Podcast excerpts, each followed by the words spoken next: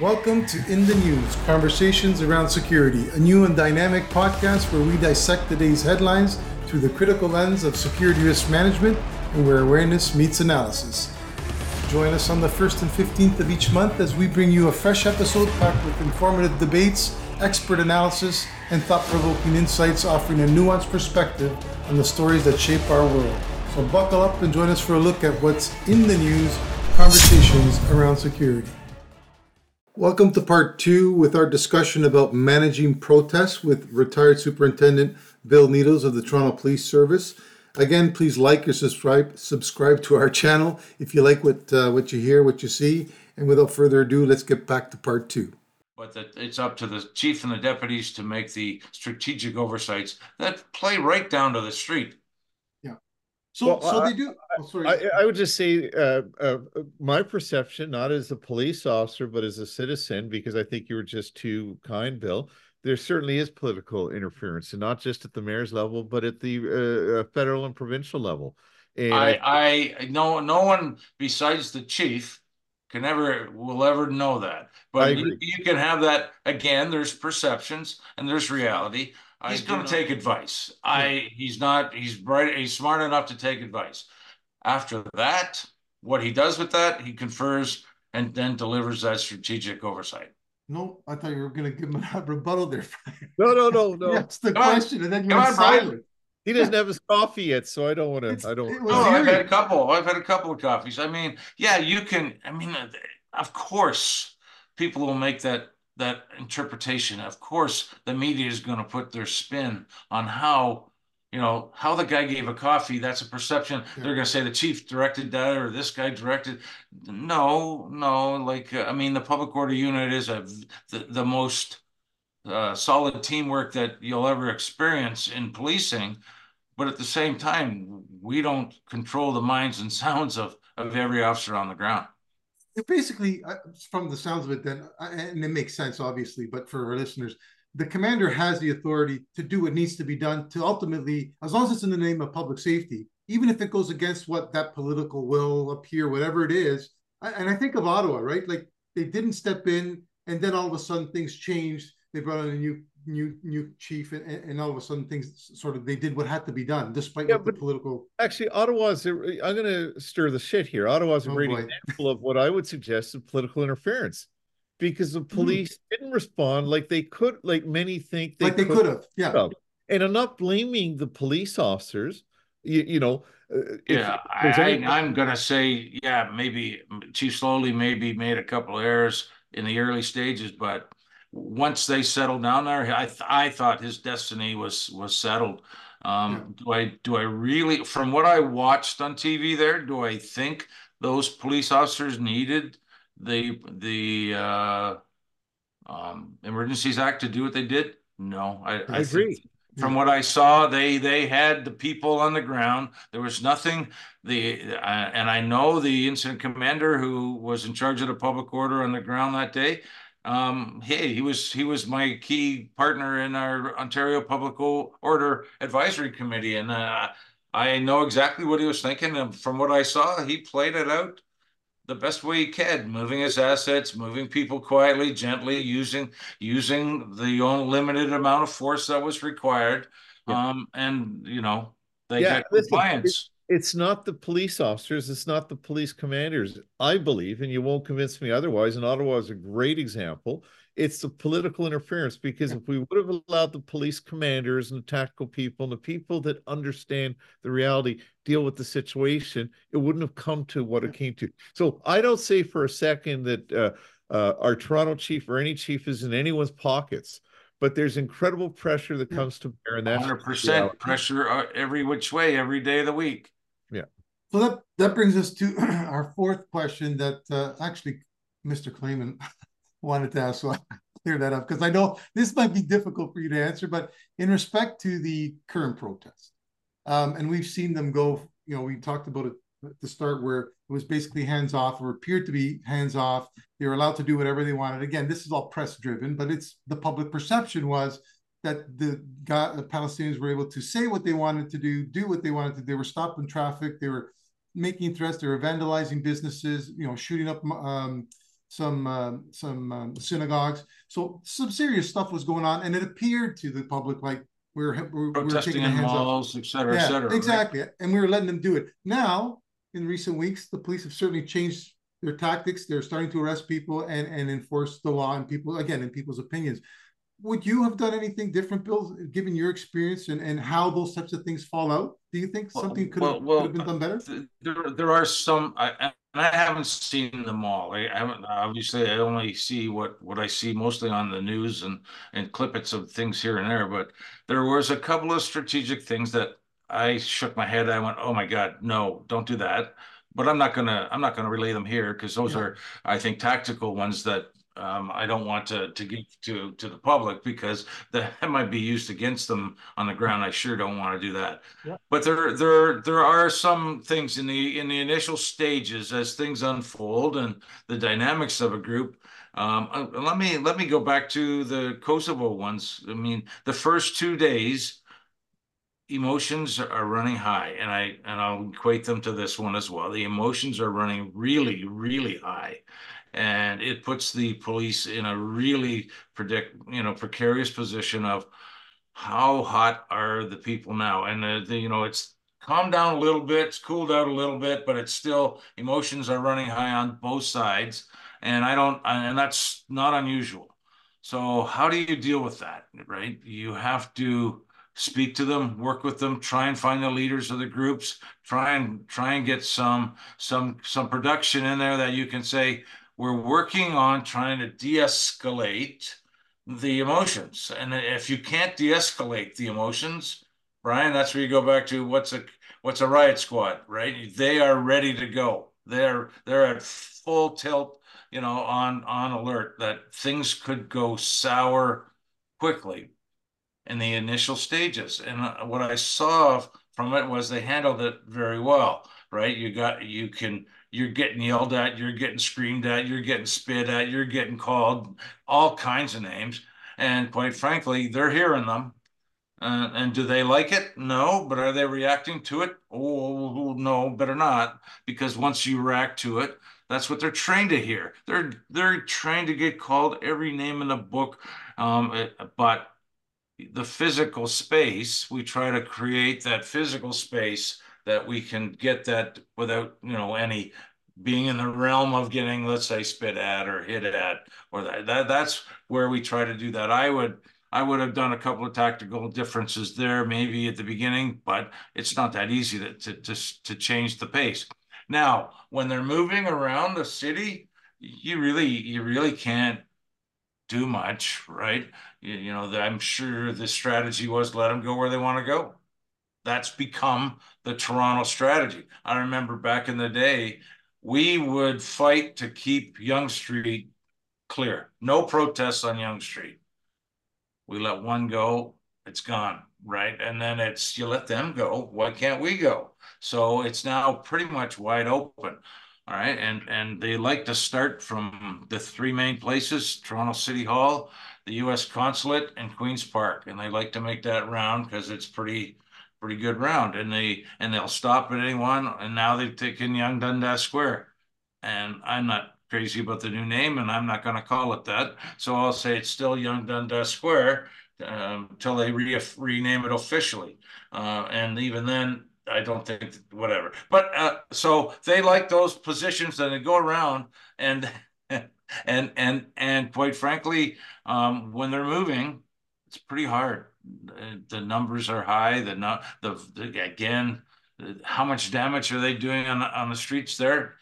We can't keep an eye on it all. We get to clean up the pieces, maybe look at video later, and then try and identify.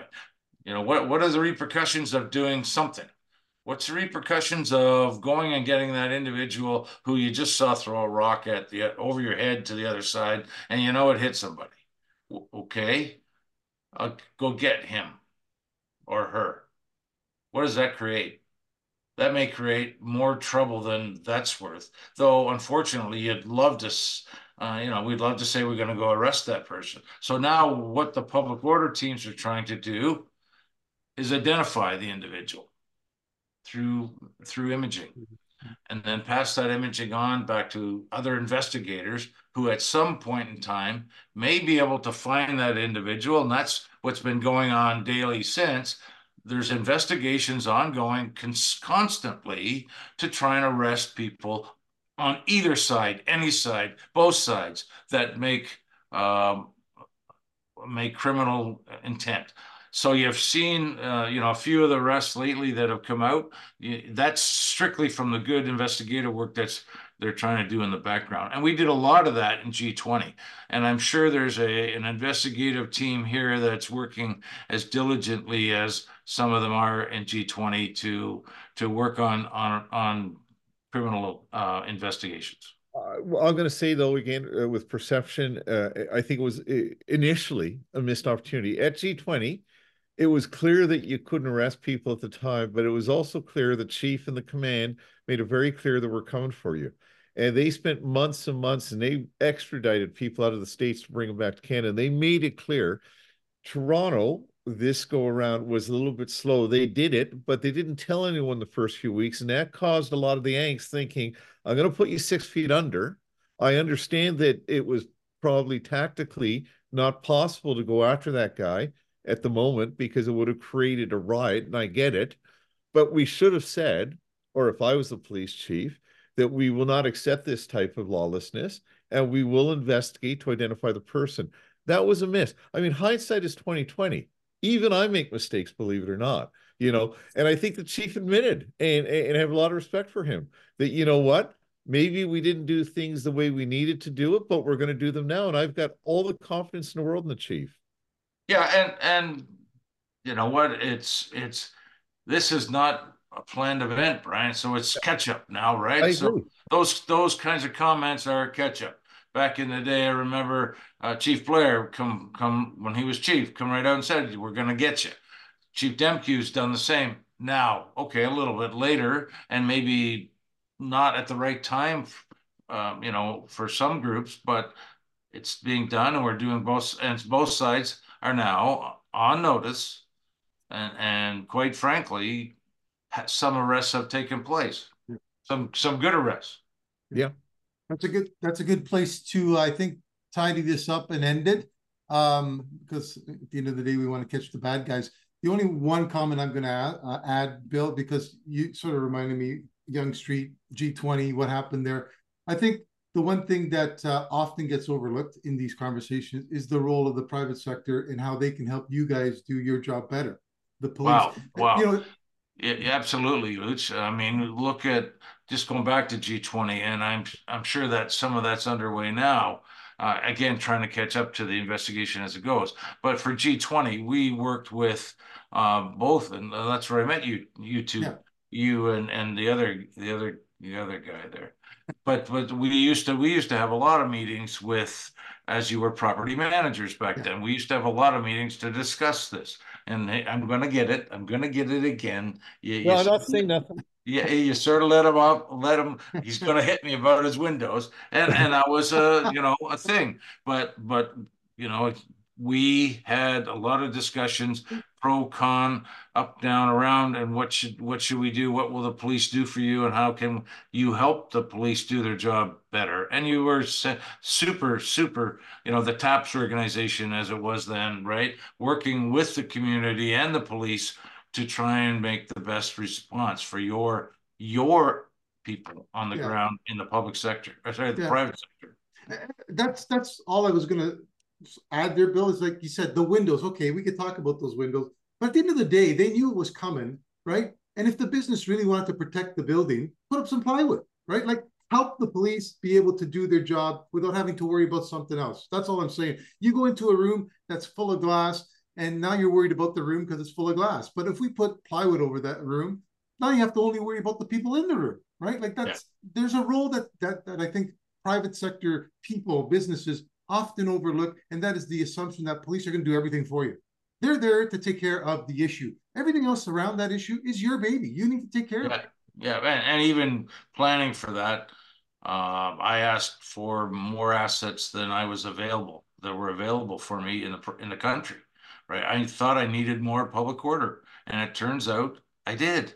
but I, I found out the hard way on on the Saturday when they came for the fence and they the pretty wide, uh, pretty big fence line, and I had to take all the extra assets that I had, um, and put them on the street. And then once I did that, I just sat back in my chair and went, "I'm done," because I've exploited all my assets. And that's when they turned on a dime and and uh, they said, "Let's go get Mr. Claman's windows." And you know, they went through the financial district and did the damage that they did, and right up Yonge Street and through and right across and uh, out the you know headquarters as well lost all their windows. So Yeah, I mean, right.